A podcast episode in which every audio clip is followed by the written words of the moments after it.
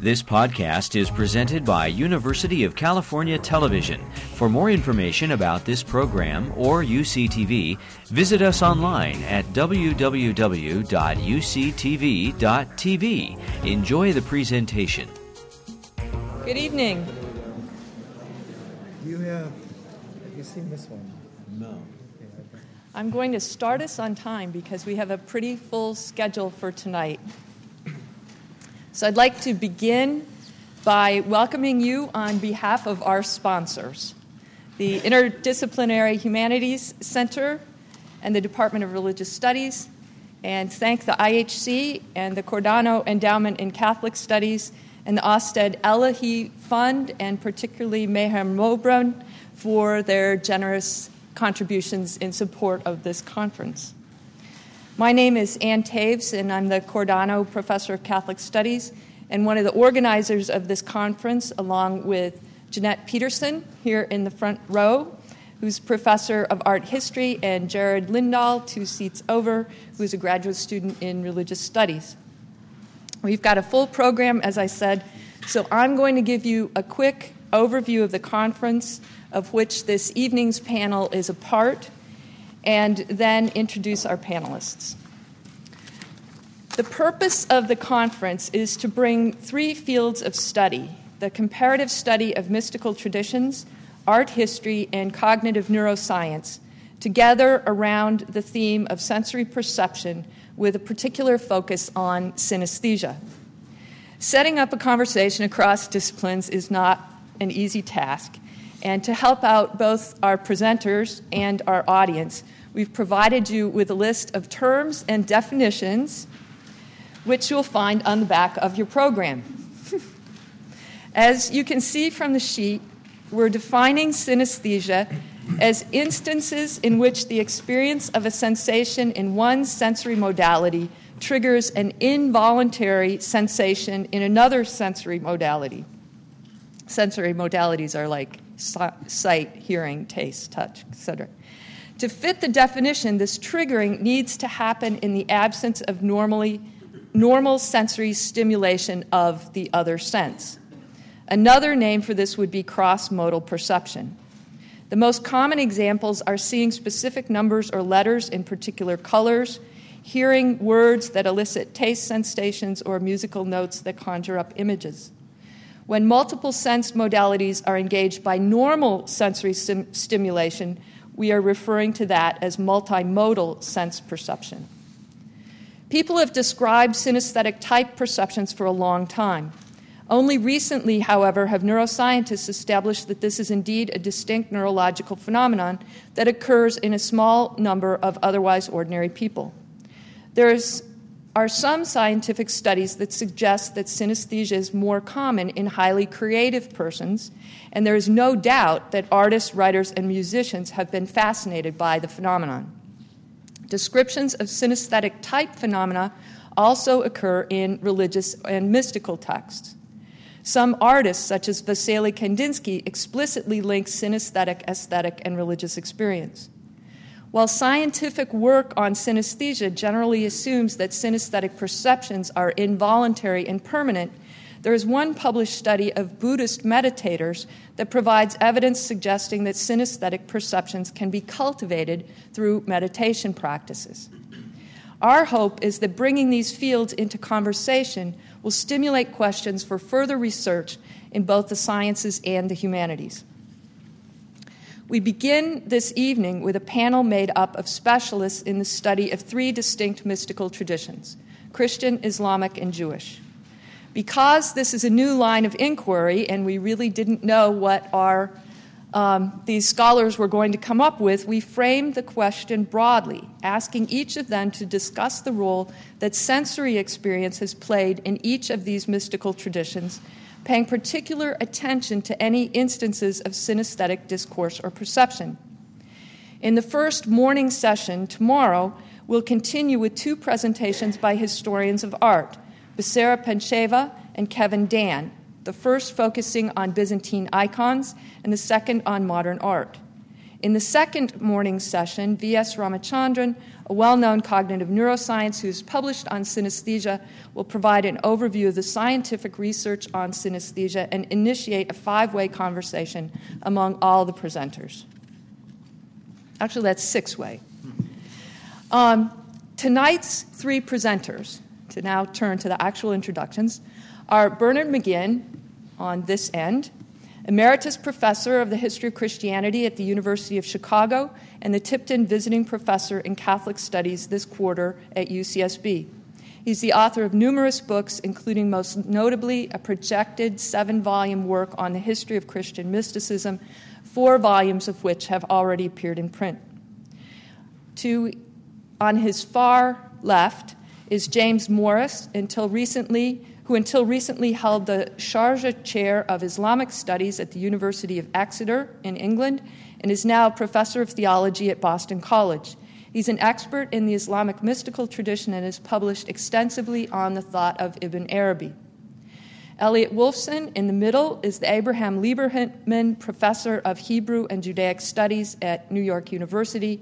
He's an expert on the Jewish mystical tradition and has published numerous volumes on Kabbalah. Each of the panelists will speak for about 25 minutes, followed by a response by Jared Lindahl and discussion among the panelists and with the audience. Thank you.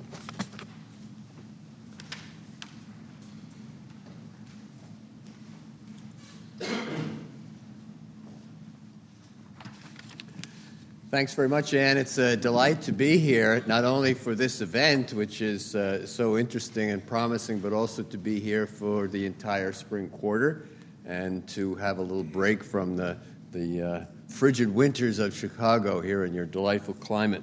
And also, I must say that this is a continuation of something that's been very important to me, which is the comparative study of mysticism. Because I think that has been a very large part of the revival of interest and academic study of mysticism has come not so much out of the look at individual traditions, which we must do, but of engaging in this kind of discussion. And for my own work, I know over the past 20, 25 years, it would have been impossible for me to write the kind of history I'm trying to do without having the discussion with scholars of Islam and Jewish mystical traditions, among whom my friend and colleague Elliot Wolfson certainly ranks very high. But in this context, we're moving that narrower ecumenism out to a much wider vein, which is not only looking at religious traditions, but putting them in dialogue with these other interests in sensory experience and synesthesia. So what I'm going to try to do is to contextualize synesthesia a little bit in the wider discussion and discourse regarding sensory language in Christian mysticism in 25 minutes or less. In the study of Christian mysticism, synesthesia is part of a more general issue of how sensory language of any kind can be used about human contact with God. If God is totally distinct from everything else in his utter transcendence, that is, if God is literally no thing, how can God become the object of sensation or even be described in the language of sensation? And yet Christians admitted that God had accommodated himself to humans in many ways, and the Hebrew Bible is full of divine manifestations, though it remains ambiguous about whether God can really be seen, heard, or otherwise made subject of sensory experience. In the New Testament, of course, God can be sensed, both metaphorically and actually, because Christians believe that God became man in Jesus Christ. As Bernard of Clairvaux put it in his sermons on the Song of Songs, humans who had lost the ability to perceive God spiritually could only begin to return to God by means of carnal, bodily, and sense experience, the sense experience of the God-man and his example, what Bernard called our amor carnalis Christi, carnal love of Christ, which is the necessary starting point. After Christ's ascension into heaven, of course, the nascent Jesus movement, became Christianity, was confronted with the issue of how far and in what ways it may be possible to have present contact with Christ through the senses. The prevailing answer to this question for more than 1,000 years was first clearly set forth by the great mystical theologian Origen of Alexandria, who lived in the middle of the 3rd century. Origen's answer was a distinction between the outer physical senses and the inner senses characteristic of the true, that is, the spiritual man. Origen noted that the Bible not only spoke of two persons in every human, the inner and outer person, there are many Pauline texts that say that, but he also noted that sensate language is used very often in the Bible to describe human contact with God. This is especially true of the Song of Songs, that series of erotic poems which both Jews and Christians interpreted as a palimpsest of the love of God for his community and for each member of that community. So in the prologue to his noted commentary on the Song of Songs, Origen puts it this way, describing these two sets of senses belonging to the two persons. He says, just as the different ages we have mentioned, that is, youth and maturity, are denoted by the same words both for the outer man and the inner man, so also you will find the names of the members of the body transferred to those of the soul. Or rather, the faculties and powers of the soul are to be called its members, its spiritual senses. These spiritual senses fuse feeling and knowing, forming an affective intentionality which Origen describes in another text as a sensuality which has nothing sensual about it. When he actually puts this theory into practice in reading the sensory images of the song, one soon sees that all these spiritual senses, seeing, hearing, tasting, touching, smelling, etc., are actually modalities of inner knowing of God and of the divine mysteries. And this view, in a sense, accords with the Greek and largely Platonic background to Origen's thought, which not only distinguished between the outer body and the inner soul, which Origen could read as Paul's two men, two mankind's inner and outer, but Greek thought also privileged the experience of sight as the noblest sense, the analog for our sight of God, our contemplation of God, theoria theou, the goal, both for Platonists and Christians, of our contact, possible contact with God. Although Origen calls upon the language of the exterior senses to help him explain their more powerful interior counterparts, however, he does not generally attempt to fuse these senses into one, nor does he seem to favor using the language of one sense to replace another. So it's hard to find any synesthesia in the more strict sense that Anne has described, I think, in Origen's use of the language of the interior senses. Now, this is not to say that the use of synesthetic language is absent from ancient Christian texts. Among the examples are some passages from the sayings of the Desert Fathers. Those stories of the early monastics began to be gathered in the 4th century and were put into collections in the 5th century and in the 6th. A number of stories in these sayings of the Fathers, the Apophthegmata Patrum, include synesthetic accounts, especially of how the words of the desert teachers became visible to their hearers. For example, the followers of Pachomius, the founder of Cenobitic monasticism, community monasticism, are described as, and I quote here, seeing a great flash of light in his words.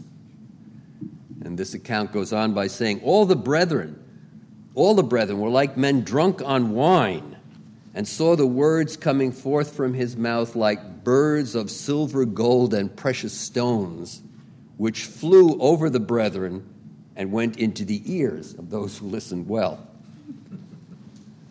Some of the other Desert Fathers also had experiences in which words are not only heard, but they're also seen in some way, often as flames of fire and sometimes as flashes of lightning. Such passages are certainly synesthetic, and they present the paradox of synesthesia as present to the external senses. But I think more characteristic of the Christian language of sensation used about contact with God again returns us to the world of inner sensation, the world of what Gregory of Nyssa, whom I'll turn to now, called perception of God. Perception of God, the Greek is aesthesis theou, which is a concrete word about physical perception, but taken over to indicate mental perception. In his homilies on the Song of Songs, Gregory follows Origen in distinguishing between outer and inner sensation. But he ups the ante by analyzing how the inner senses, as directed to the unknowable divine nature, are characterized by what we might call a coincidence of opposites. The prologue to Gregory's homilies addresses the need to transform the language of outer human passionate experience found in the Song of Songs into an inner language that he describes as passionless passion. And I quote here a text. The most acute physical pleasure, by which I mean erotic passion, is used as a symbol in the exposition of these teachings.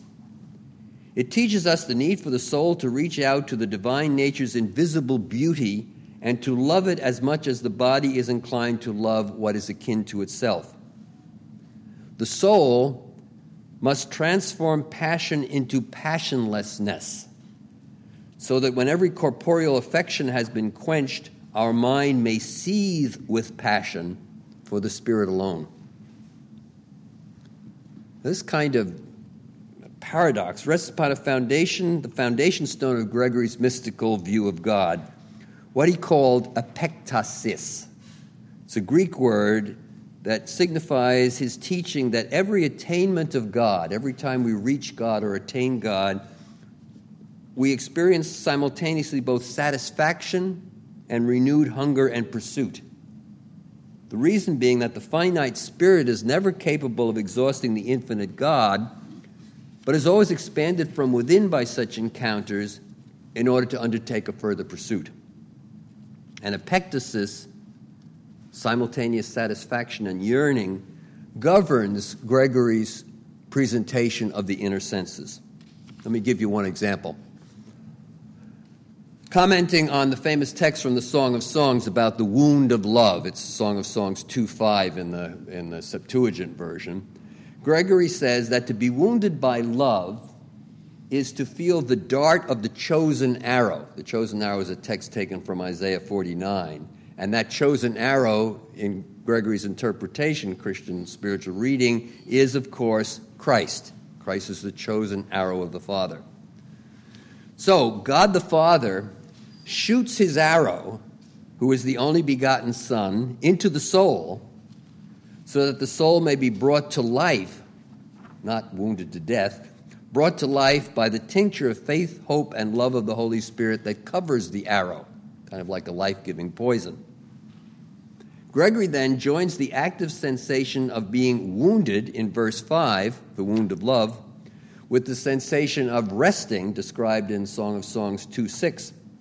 That's the text, his left hand is under my head, his right hand will embrace me. He puts those two together, and he presents a paradoxical spiritual inner sensation in which the soul becomes the arrow that is both at rest in God's embrace, while at the same time it is in eternal motion shooting towards the infinite goal.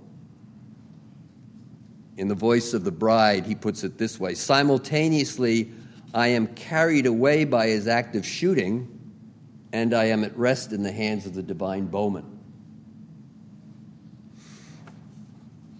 Now, this kind of bifurcated reading of scriptural language about sensing God was found in Origen and Gregory, my two examples, was central to the Christian mystical tradition.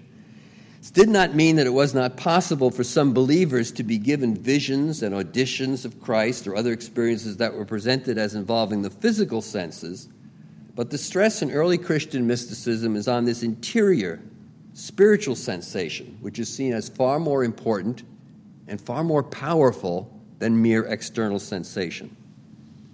Augustine of Hippo, the father of Western Christian mysticism, provides us with an interesting example because it gives us both an explicit theory of outer and inner sensation as well as some famous attempts to describe the activity of the inner senses.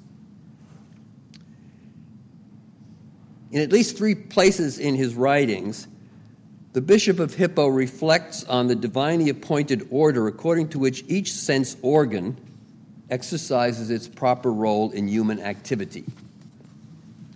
In the 18th of his Tractates on the Gospel of John, He comments on the text from John chapter 5 that the Son cannot do anything of himself but only what he sees the Father doing. And he comments in the following fashion. First of all, he talks about human sensation. Says that in human sensation, we say of a person, by the eyes he can see, by the ears he can hear, by the hands work, diverse members have diverse functions. That member cannot do what another member can do. Nevertheless, because of the unity of the body, the eye both sees for itself and for the ear, and the ear hears for itself and the eye. So for Augustine, the discrete activity of the individual senses in their own realms is an integral part of created human nature. I think he would have viewed synesthesia in the external senses with suspicion, possibly a kind of delusion or result of some kind of sickness. A different perspective, however, emerges when Augustine turns to the inner senses. If the inner senses are the organs that direct us to the eternal Word, the Son of God made flesh in Jesus Christ, then because the Son of God, as Son of God, transcends the limits of all corporeality and sensation, what we attain by different senses is all one in Him. So he puts it this way in that Treatise 18. He says, speaking of Christ now, as Son of God, can it his ear do what his eye does? Can it his eye do what his ear does? Or is it perhaps that he is totally sight and totally hearing at the same time? Both to see and to hear are together in the Word. To see is not one thing and to hear another, but hearing is sight and sight is hearing. Now, since human beings are made and also restored to the image of God, that is, to the Word of God, they too can fuse all the senses into one, but not in the outer man, only in the inner man, that is, in the heart, as Augustine puts it. So he invites his readers as follows. He says, return to the heart. Remove yourselves from the body. In your body you found eyes in one place, ears in another. But do you find this in your heart? So he concludes, in your flesh you hear in one place, you see in another, but in your heart you hear where you see. Now, Augustine provides a number of passages throughout his works where he attempts to describe this unity of consciousness in the inner senses.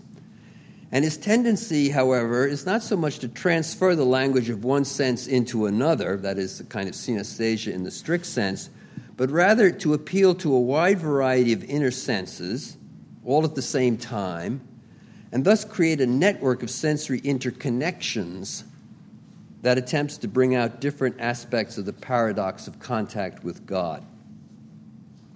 The best known of these passages is the famous rapture at Ostia that he and his mother Monica enjoyed, as recounted at the end of Book 9 of the Confessions. Let me just briefly talk about that text.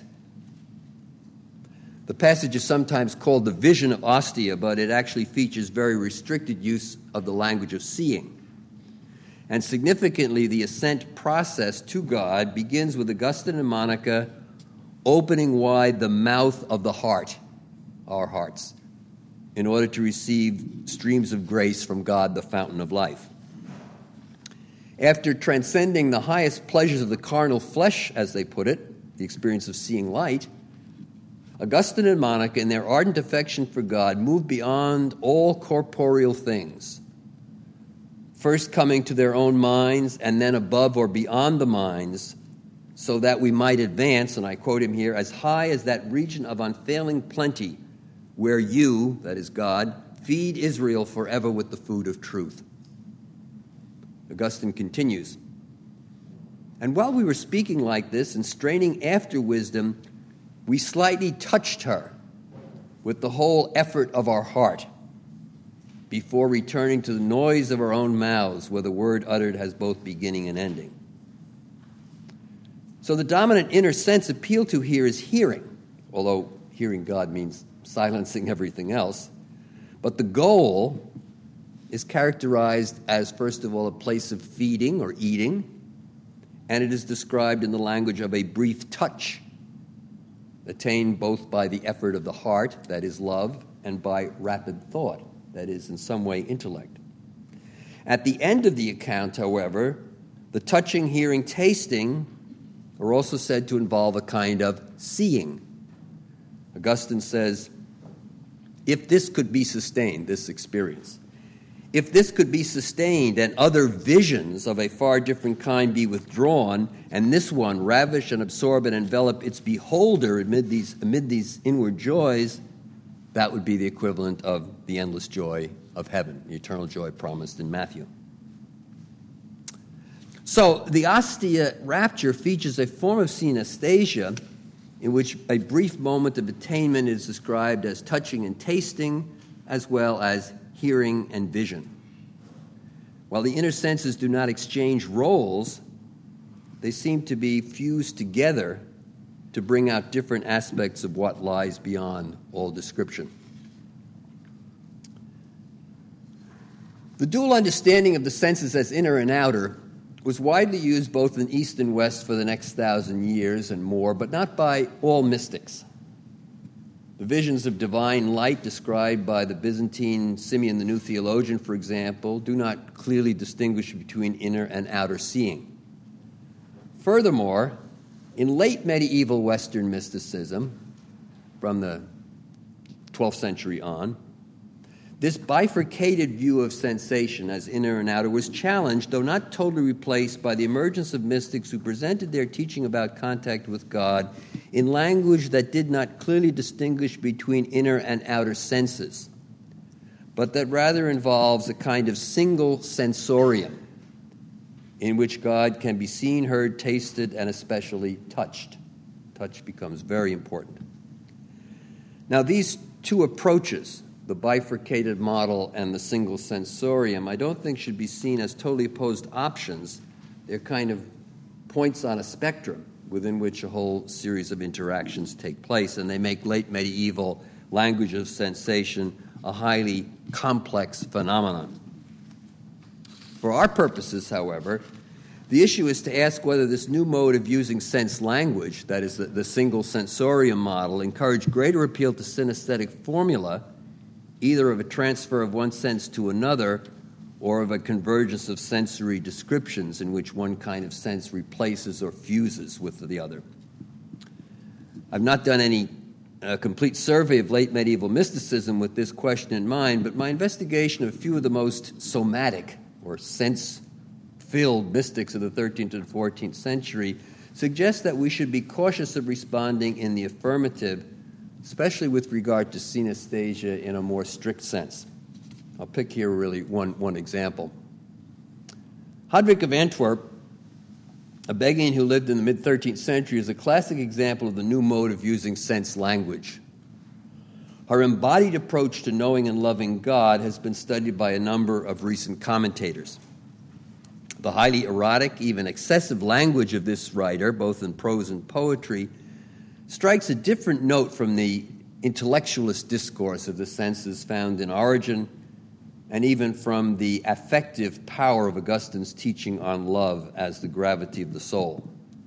Hadewijch is often, in a sense, over the top, and her collection of visions, I think, illustrates that, and I want to just comment briefly on one of these visions. It's Vision 7. Like many of the visions recounted by the female mystics, it's a liturgical and Eucharistic vision that takes place in the context of the public ritual of the Church. Hadewijch begins by describing her distraught emotional state during a night service at Matins as she waits for Mass to begin. She says, "I thought I should not satisfy my lover, and my lover not fully gratify me. Then I would have to desire while dying, and die while desiring." This fulfillment, she says, is simultaneously suffering and pain, as well as sweet love and embraces and kisses. Then she goes on to describe the actual encounter with Christ, which is a directly erotic encounter using somatic language, both about her physical actions, she says, "I fell to my knees," as well as about her emotional states.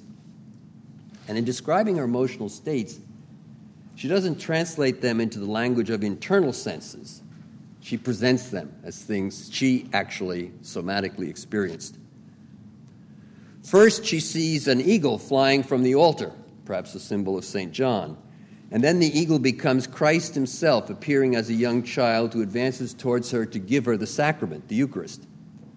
Then Christ transmutes into a handsome man, the way he was when he first gave the sacrament to his disciples at the Last Supper. Hadewijch's union with him as she receives the host and as she drinks from the chalice is a deeply erotic one.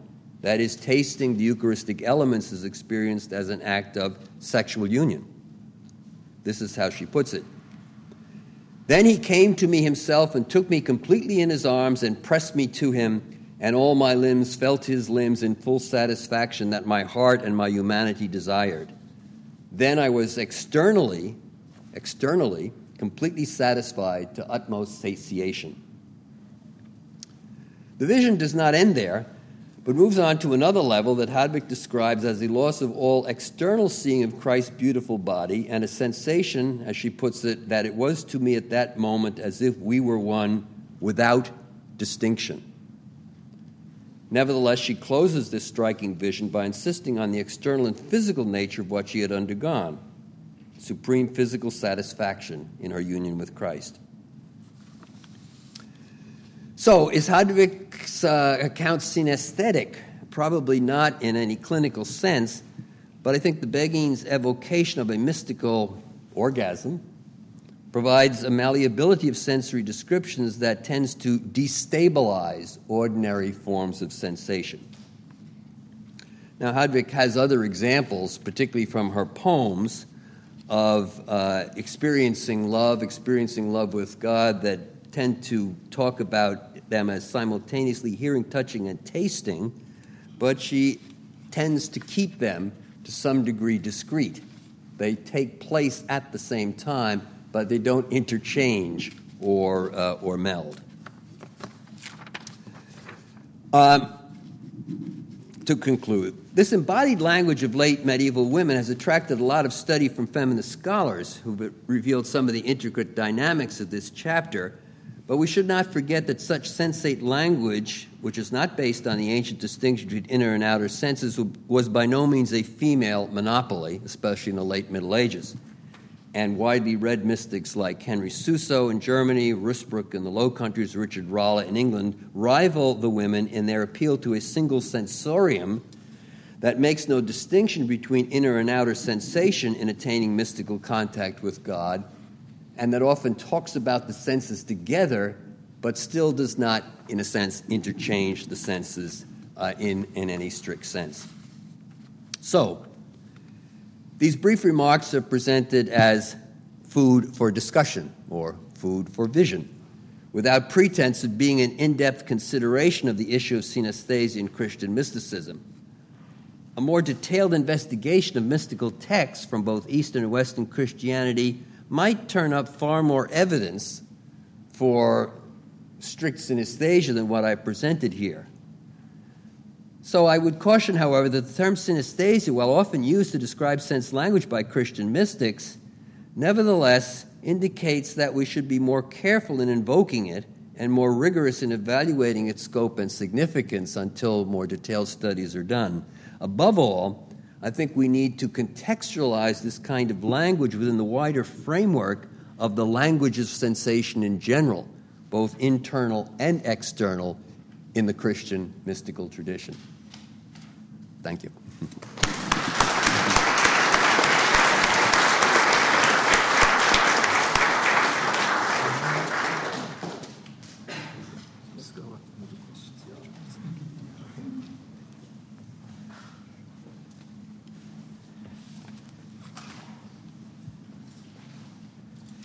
I'm going to speak about the spiritual senses in the Islamic tradition, in particular in Ibn Arabi today.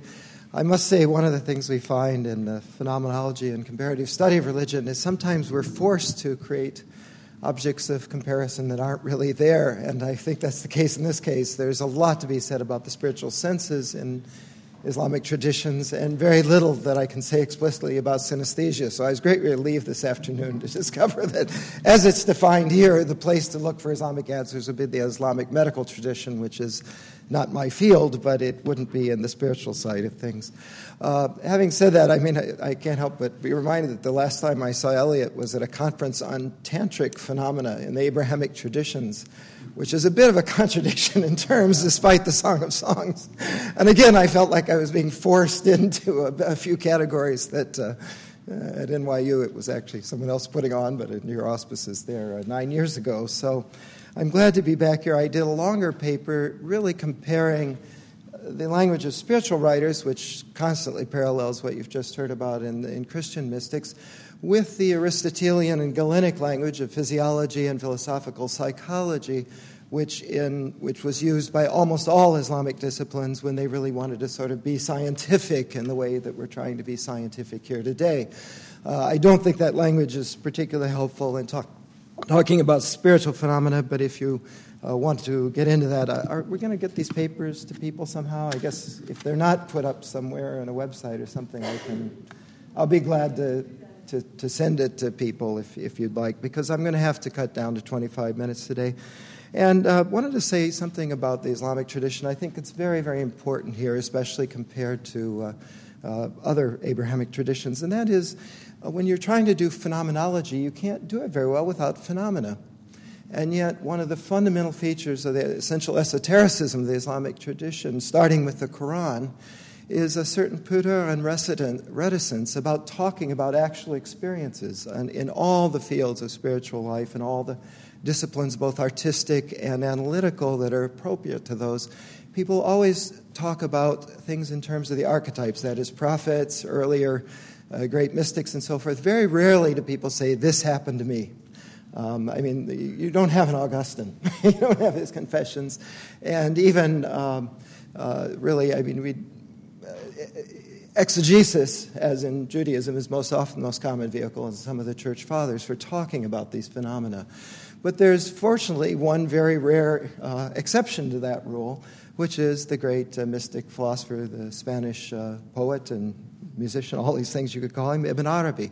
And to sort of the relationship between, well, basically in the Islamic tradition, and this is, you can say, you know, the dictum, he who speaks doesn't know, and so forth. One might say that whoever speaks doesn't know, from the Islamic point of view, and whoever knows only writes illusions and speaks to those who are qualified. So unless you are considered qualified and therefore can understand the illusions, it's very hard to get to the phenomena and therefore to do phenomenology.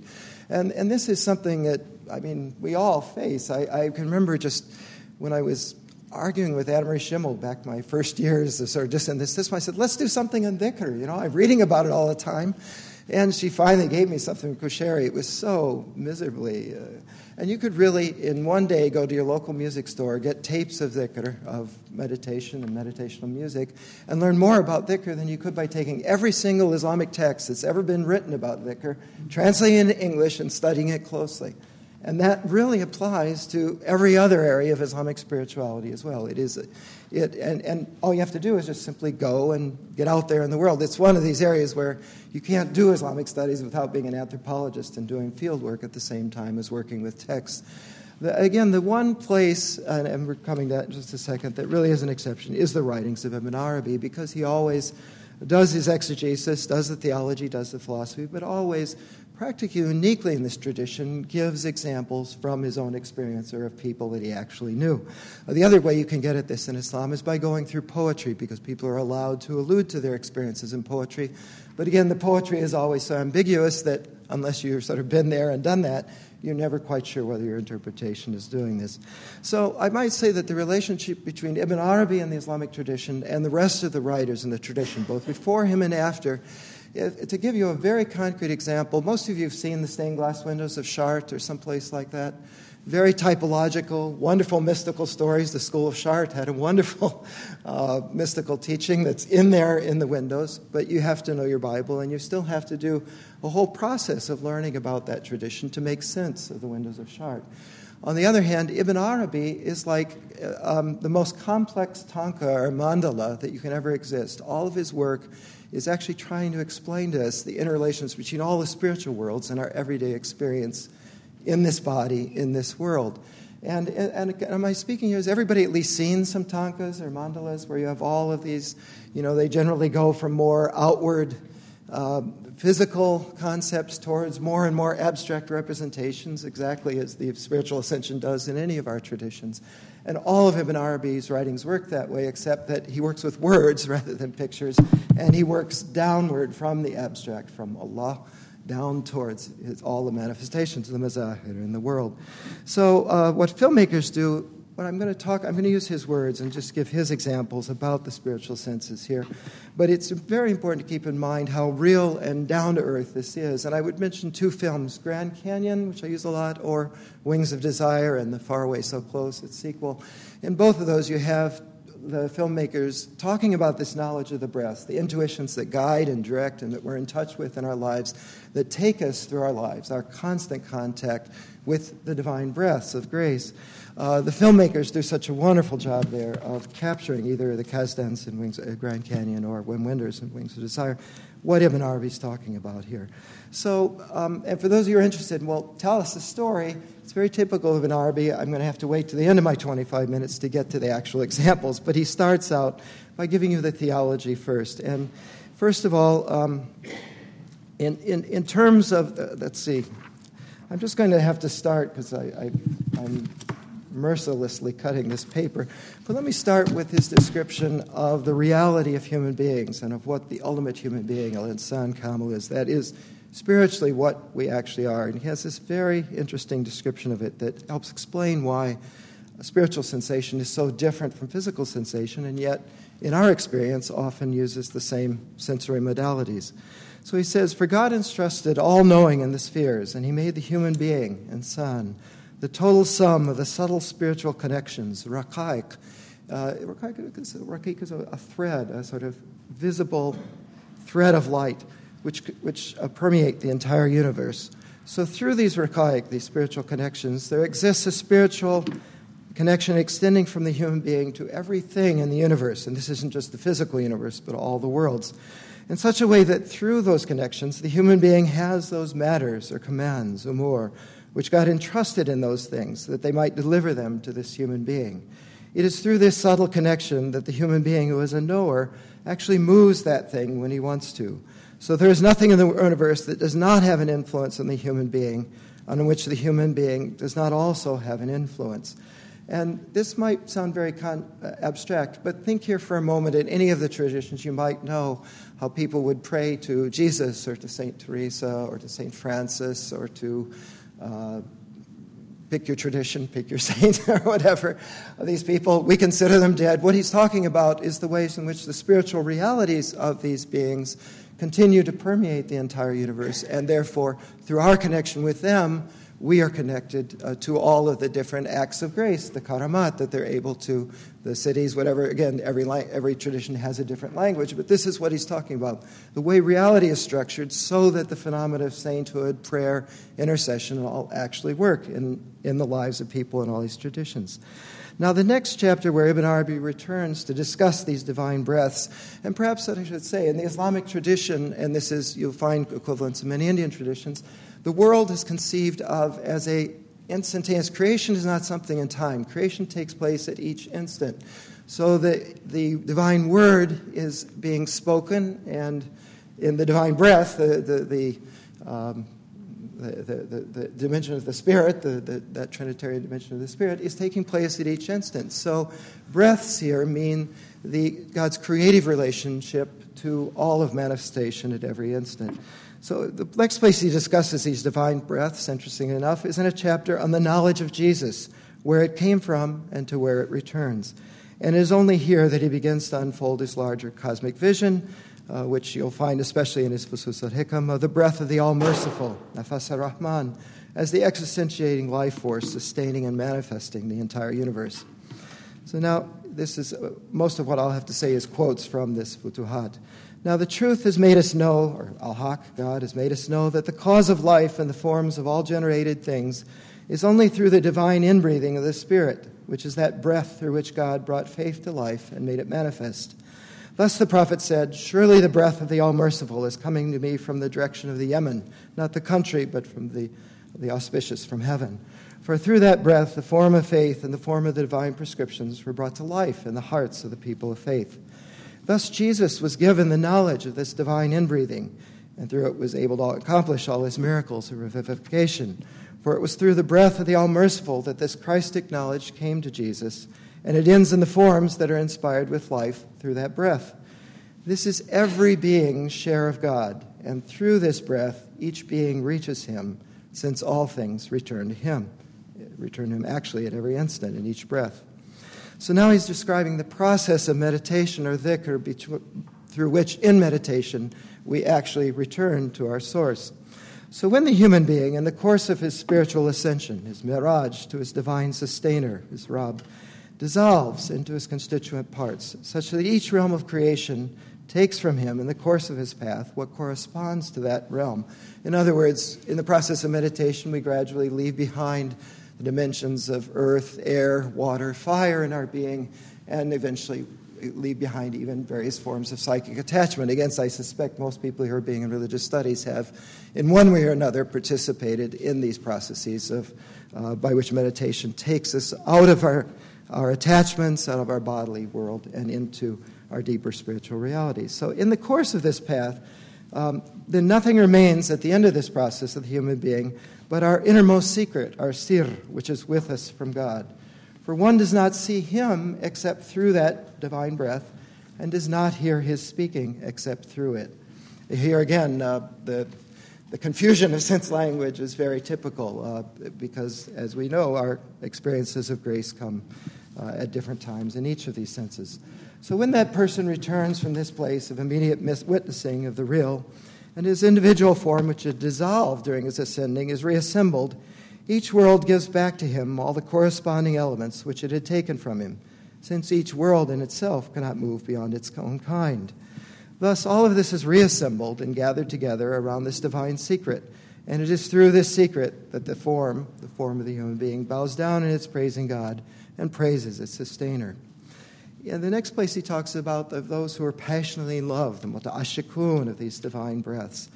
And here he gets into a long discussion of how many of them there are. It perhaps is you have the equivalent of Kabbalistic numerology in Ibn Arabi, and I'm never sure whether these numbers are numbers or whether they're really allusions to divine names and all. Perhaps Elliot could help me out, but you have the same problem in the Kabbalists as well. So this is the number, forget what the number is, this is the number of the breaths of the All-Merciful, in any case many hundreds of thousands or millions, in the human world. And each of those breaths is a separate divine knowing from a special divine self-manifestation, a tajali ilahi khas, for those levels and not for any other. And whoever has smelled the perfume of those breaths knows their vast extent. I haven't myself seen any of these people, and these people enamored of the divine breaths are what he calls the people of smell, whose experience of the divine is primarily through their spiritual sense of smell, who were also well known among the people of the path, although most of them whom I have met were among the people of Andalusia, his native Spain. But I did meet up with one of them in Jerusalem and in Mecca, so I asked him one day about a question, and he said to me, "Don't you smell something?" We could actually get into, if we had the time, in French it's very flair de quelque chose. I mean, when you have a number of languages, you actually have a parallel to this, the way we use this, terms of the sense of smell to refer to our deepest spiritual intuitions. So I knew on the spot that he was one of this people of this spiritual station, of the divine breaths and of the divine spiritual sense of smell. And I had a paternal uncle who also had this station, both physically and spiritually. And we witnessed that about him even before we entered this path in the time of my youthful ignorance. Now, the chapters that I have devoted the most attention to here are two twin chapters in which he tries to break down the Aristotelian epistemologies, which were still used by many mystics in his time, which of course are based with induction from the spiritual world and from our experience of the physical world, from our spiritual. That's an interesting Freudian slip that I can't say the physical world. I think it's okay. Calm down. So, Aristotelians, of course, their epistemology is based on induction from our experience of the physical world. And Ibn Arabi is trying to take exactly the opposite tack and argues against that kind of physically reductive epistemology in these chapters. And the passages that I'm going to read to you are the passages where he's trying to illustrate why this doesn't work in describing our experience of spiritual realities. So now that you've learned how God has arranged the perceivers and their perceptions, and again, as Bernie said at one point, he goes through the normal notion that we have our five spiritual, physical senses and then the intellect, and all of our knowledge comes from one of these six sources. But he says that's just habitual, that's ada, that's just a custom about our usual perception understanding. That habitual connection is customary matter, amr adi. Then you must know that God has other servants for whom he has broken that custom in their perception of the things that are known. So among them are those for whom God has made the perception of everything that is ordinarily or customarily perceived through the ensemble of the faculties, whether the objects of intellection or the objects of sense, that is, as we understand them. He makes that perception take place specifically through vision alone, and for others through hearing alone. The alone here I've added, but that's what he's saying. And so on with each of these faculties of sense and intellect. Or sometimes that inspired knowing is through other accidental things besides these normal psychic channels, such as a blow, in the case of a famous prophetic hadith that he's going to cite in just a moment, or through motion or stillness. In other words, through vibration. Music can trigger these things, of course, as we know very well. As the messenger of God said, and here he's going to give the example of spiritual sensing through touch, or learning through the sense of touch. Verily God touched me with his hand between my shoulder blades, so that I felt the coldness of his fingers tingling in my chest.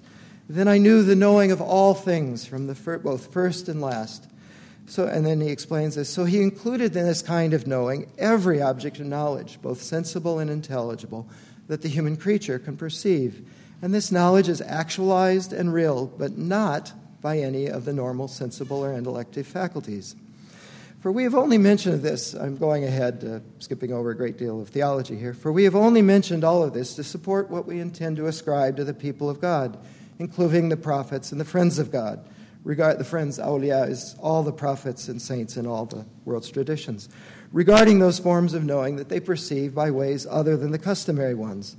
Thus, whenever they perceive these inspired knowings, they ascribe them to that particular sensitive or cognitive quality by which they are customarily perceived. Hence they say, so-and-so is a master of vision, of nazar.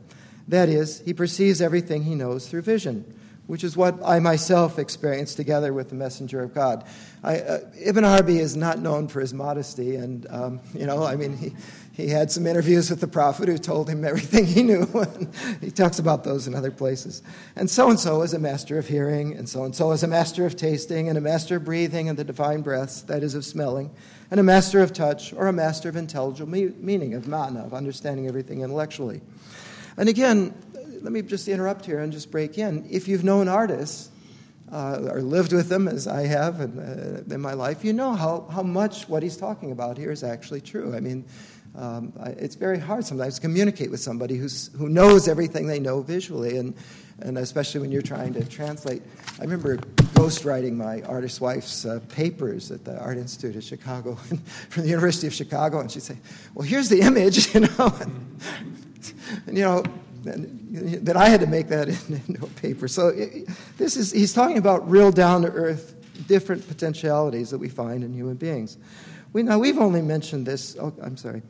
So you must know then that the person who is specifically characterized by the divine name, the All-Merciful, is especially associated with the faculty of smell, among those different divine powers, psychic powers, which is connected with the fragrant sense, which are these divine breaths.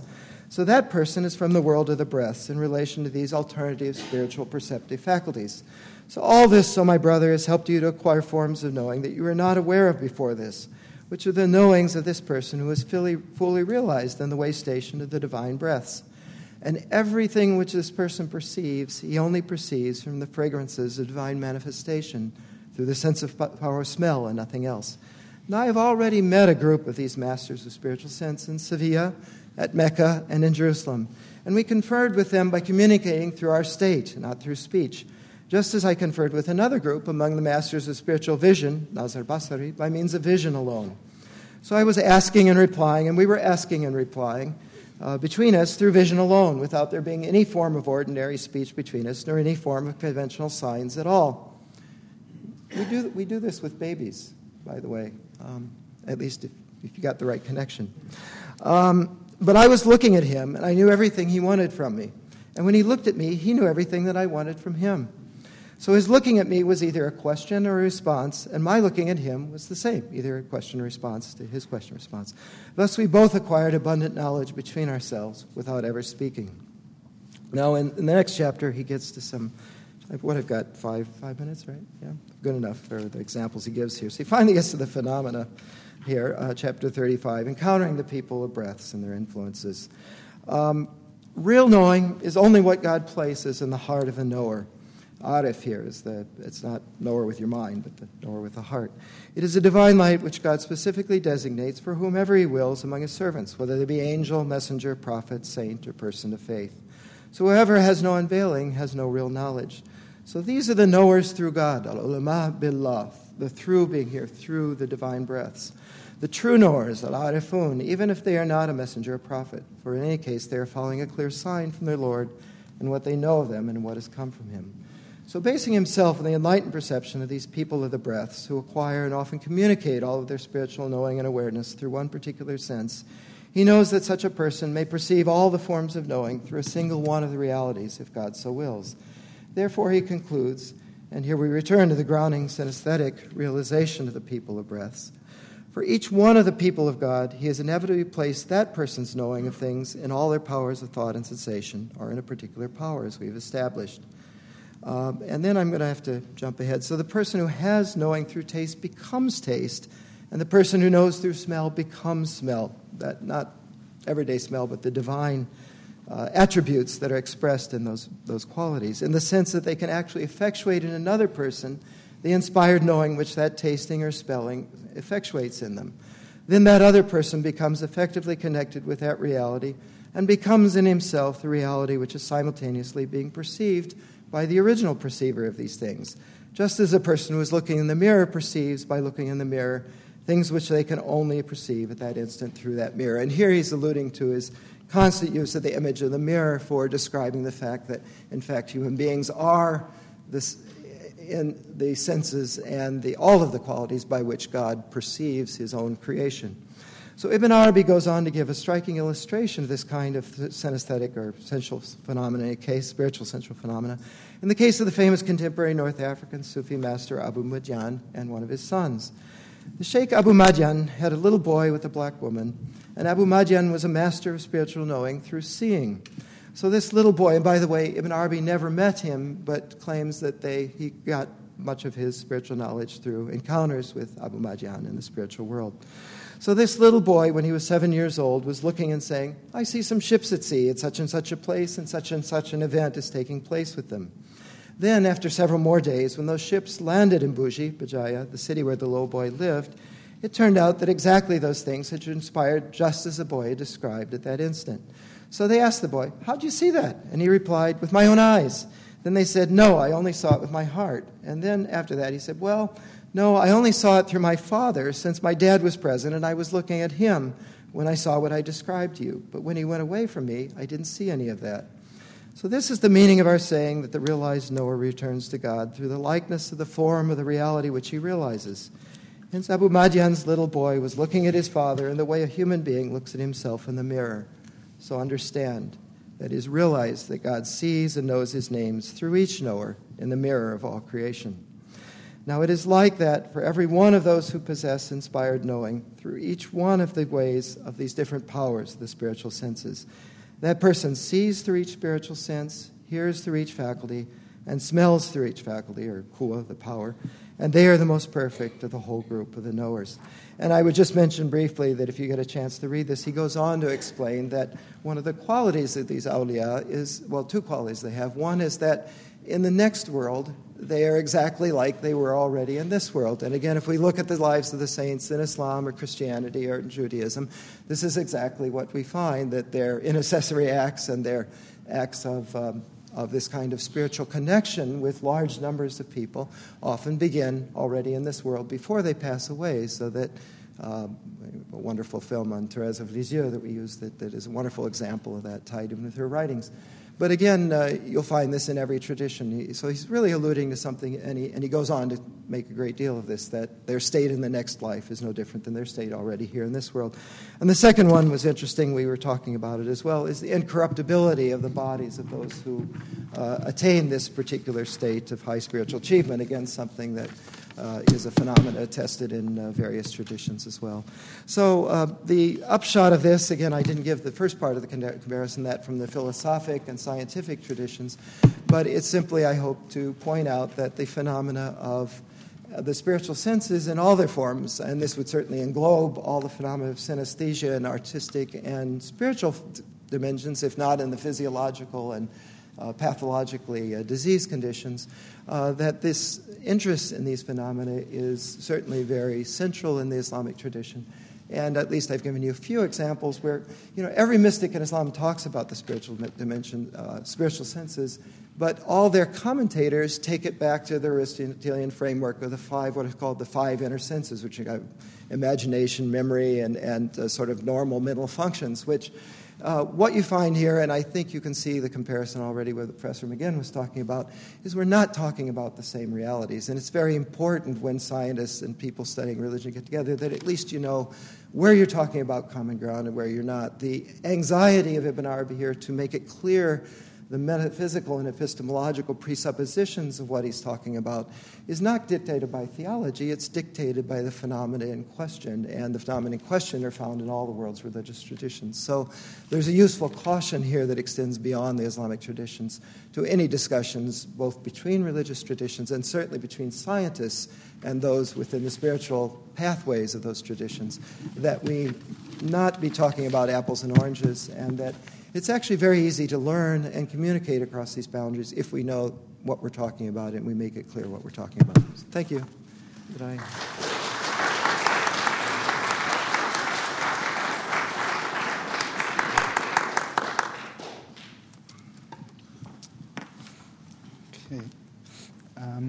It's good to be back here and to be on a panel together with two scholars to whom I am greatly indebted.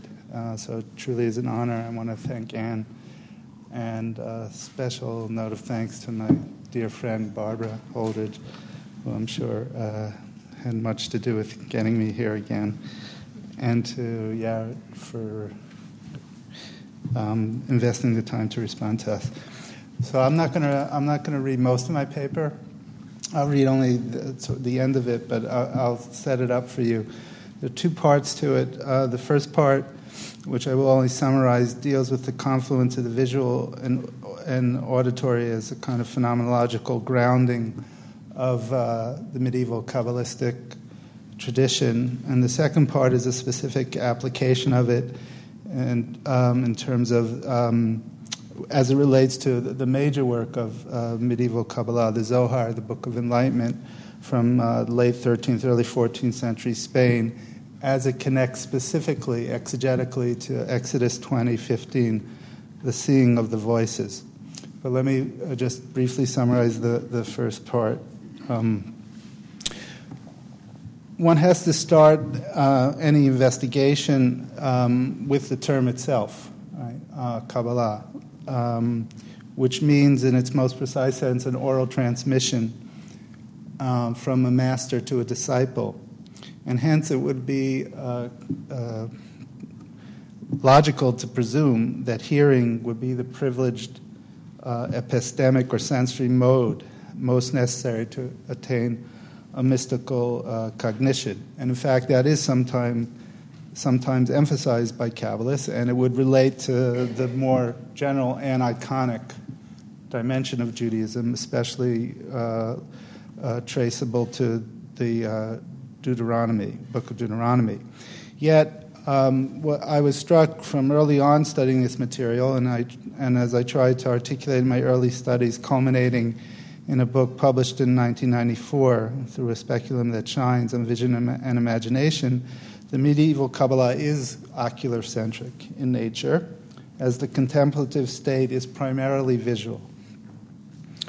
But I was also struck early on that the ocular centrism is marked by a synesthesia because there is a conflation of the visual and auditory. To behold, the goal of the mystical practice is to behold the invisible, which is at the same time a heeding of the ineffable. Or another way of putting it, the object of contemplation is the literal or hyper-literal body, the body that is the divine name, the tetragrammaton that comprises the totality of the Hebrew letters, which is both seen and heard, or yet another way of putting it, the divine word that is spoken and written concurrently assumes a form of a human visually apprehended in the imagination. There's a lot more to say about that, but let's leave it at that and turn to the verse from Exodus, which is an important exegetical locus for this. All of the nation, that is, all of the Israelites, saw the voices.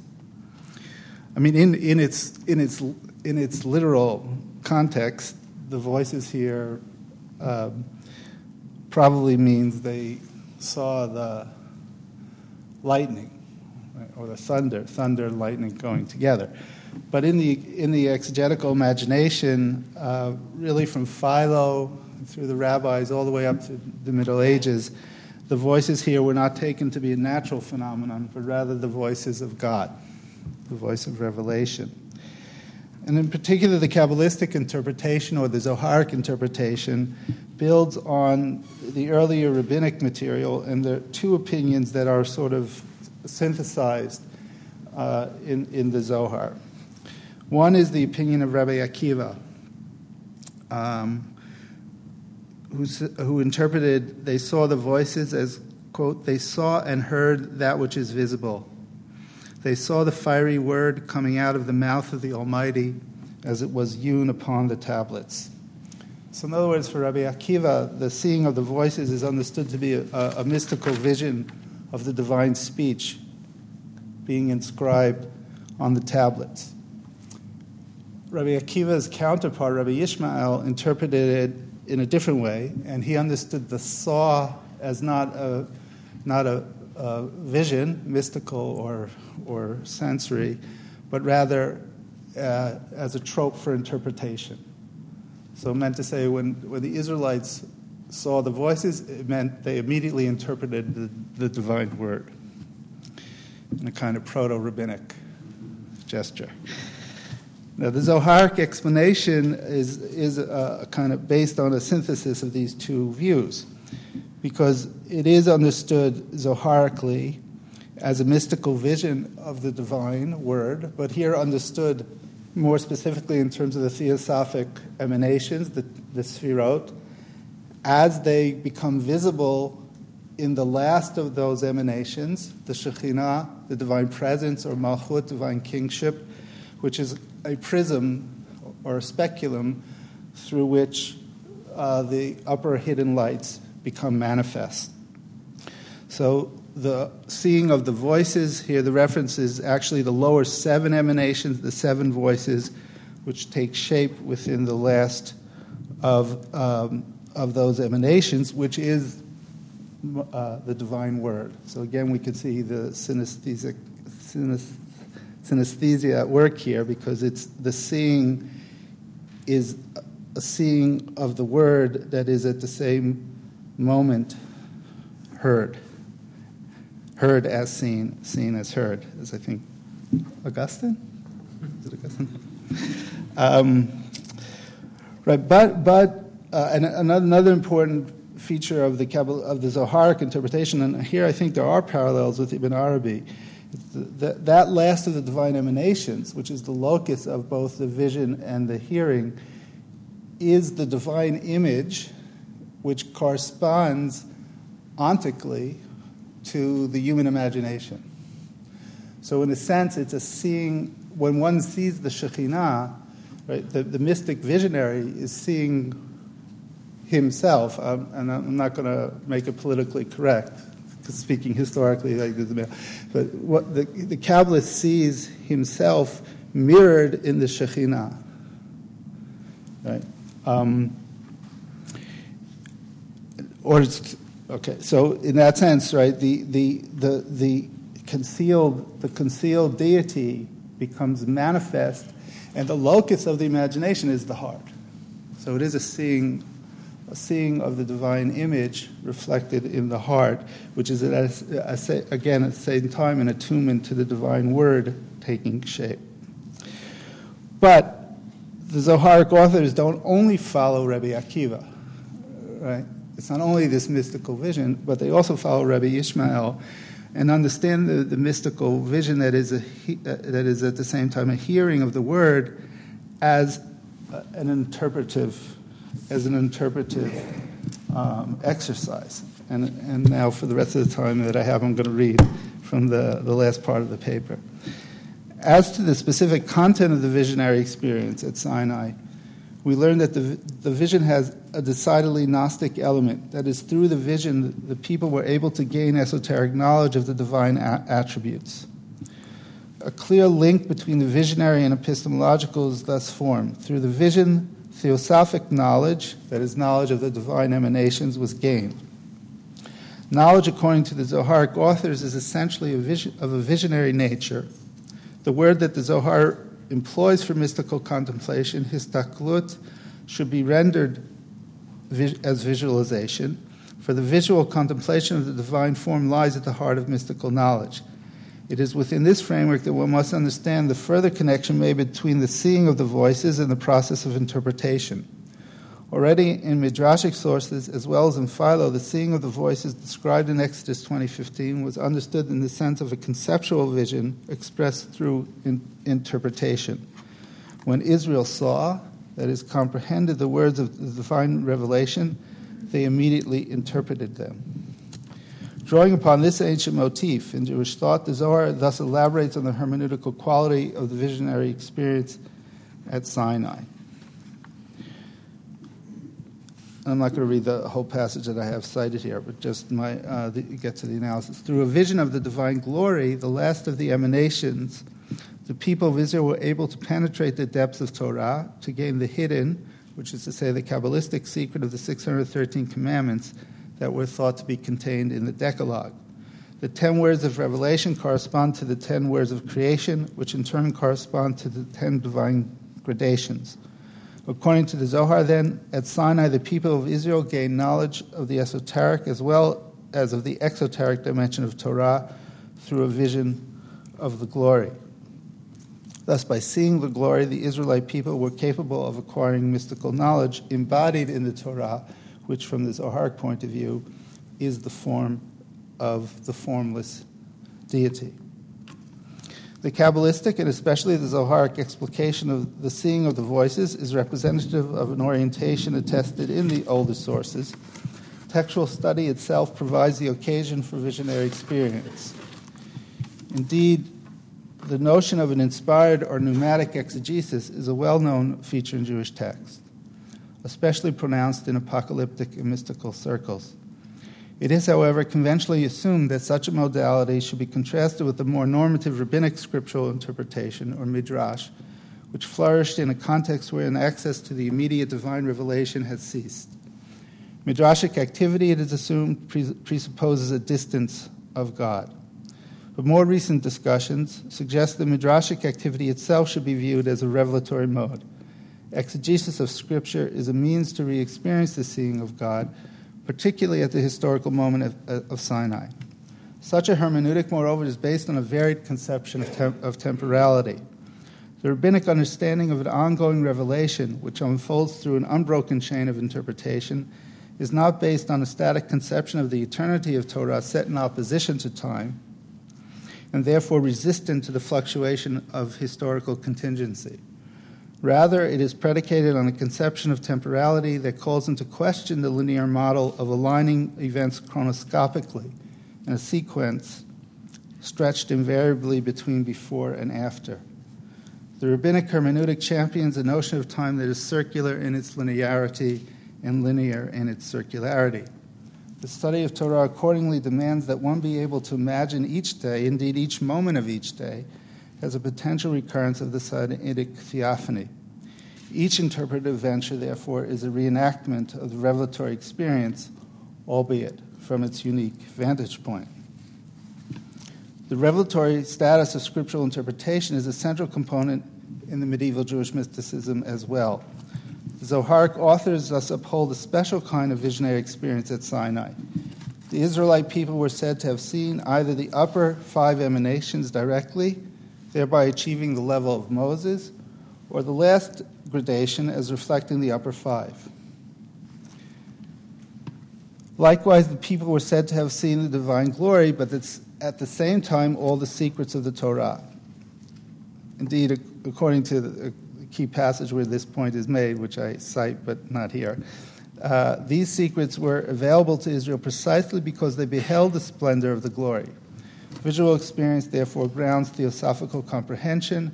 Gnosis flows out of a mystical seeing. Well, again, there are other passages here that I have, but I won't read, which again make the point that there's an intrinsic correlation between hermeneutics and revelation at work here, and so that when one opens the Zohar, one is not immediately struck with a first-hand account of visionary experience, since these experiences are framed exegetically through the persona of these ancient rabbis. So the biographical data pertaining to the Castilian Kabbalists responsible for this text is obscured. It's hidden. It's buried. In fact, the Zohar is operating at four levels of temporality. Right? There's the biblical time, since it's interpreting biblical passages. There is the rabbinic time, since it's presumed that these are the reflections of rabbis who lived in the 2nd century. There is their own time in 13th and 14th century Spain, though it's again occluded in the rabbinic persona. And then there's the divine time, since they understand the text of Scripture as the unfolding of the divine. So in order to really understand what's going on in the Zohar and to get at the nature of the experience, one has to take that into account. But let me just conclude, though, by saying, much of what is in the Zohar is based on these earlier sources, there's no question that the Zoharic text goes way beyond the earlier sources in understanding hermeneutical activity as not simply being a divinely inspired state, but is itself the means actually to behold the divine.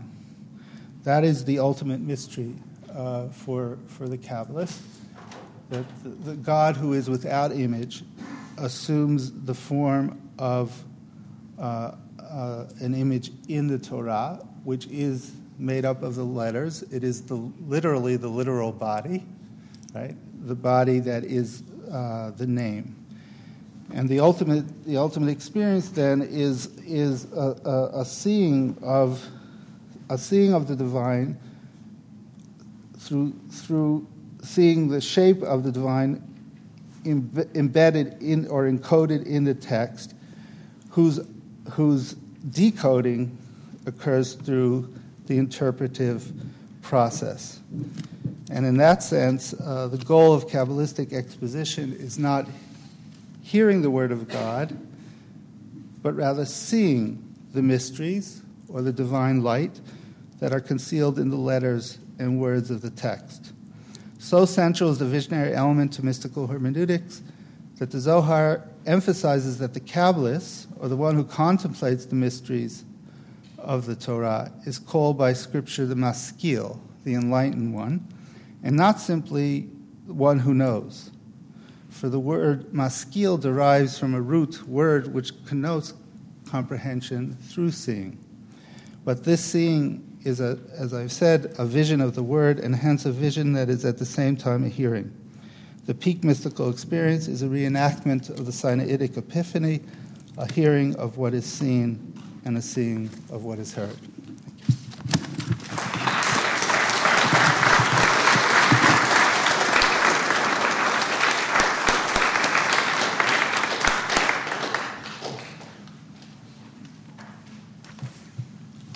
First of all, I would like to extend my thanks to our three panelists for three very insightful presentations.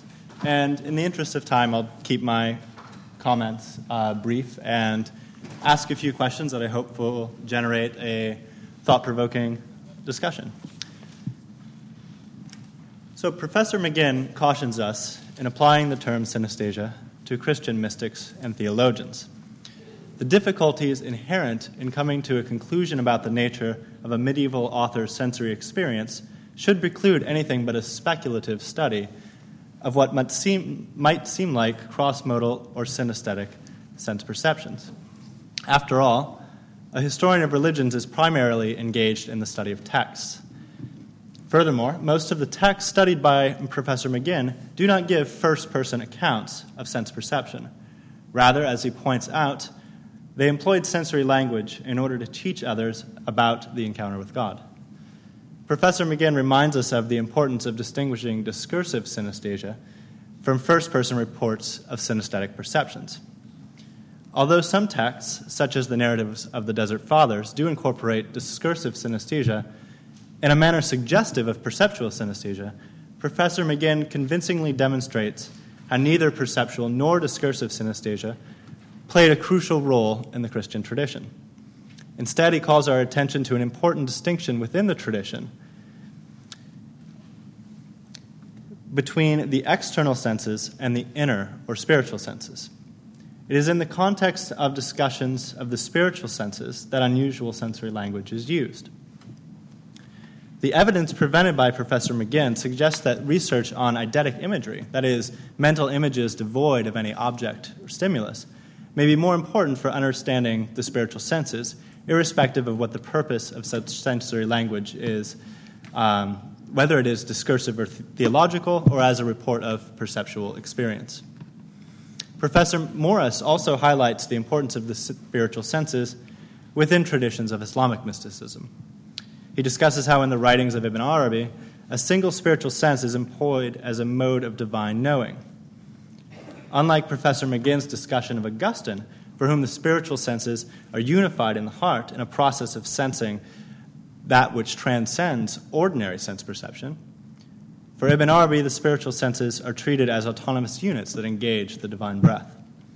Thus, both Christianity and Islam present the spiritual senses without placing significant discursive emphasis on synesthesia. However, because of a paradigmatic scriptural passage, the Jewish tradition gives a more central and prominent role to discursive synesthesia.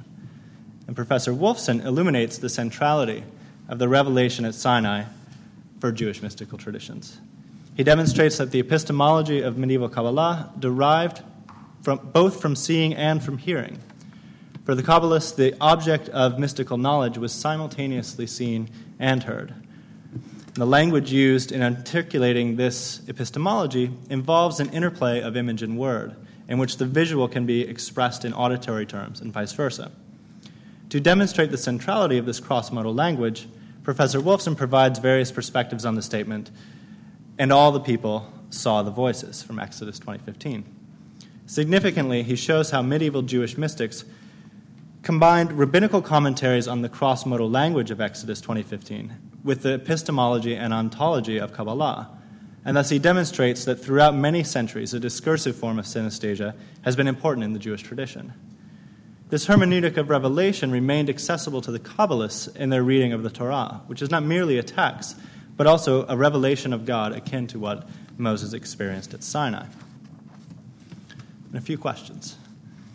Is it fair to say that while central to Jewish mysticism, neither perceptual nor discursive synesthesia played a crucial role in Islamic or Christian mysticism? If this is the case, to what extent can the difference be traced to the interpretation of one verse, namely Exodus 20:15? Second, the discussion of the spiritual senses put forth by Professors McGinn and Morris raises important questions about other modes of sensory perception. To what extent do Augustine and Ibn Arabi share a common conception of the spiritual senses? Are there significant differences in the role of the spiritual senses for these two thinkers and their respective traditions? Does the evidence from these traditions suggest that the spiritual senses, whether considered in discursive or perceptual terms, could be understood as generating eidetic images, that is, images devoid of an external object or stimulus? And might research on eidetic imagery thus provide a more promising bridge between scientists and humanists regarding research on sense perception than synesthesia? Assuming others find Professor Wolfson's case for the centrality of cross-modal language in the Jewish traditions of the revelation at Sinai compelling, is there any evidence that the Jewish mystical tradition encouraged the cultivation of synesthetic perceptions as a means of knowing God? For example, could the manner in which the Kabbalists were taught to read the Torah be construed as a practice designed to cultivate synesthetic perceptions of God? And with that, I'll leave it to our panelists to discuss. Thank you very much. You've been listening to a podcast from University of California Television. For more information about this program or UCTV, visit us online at www.uctv.tv. Thank you for listening.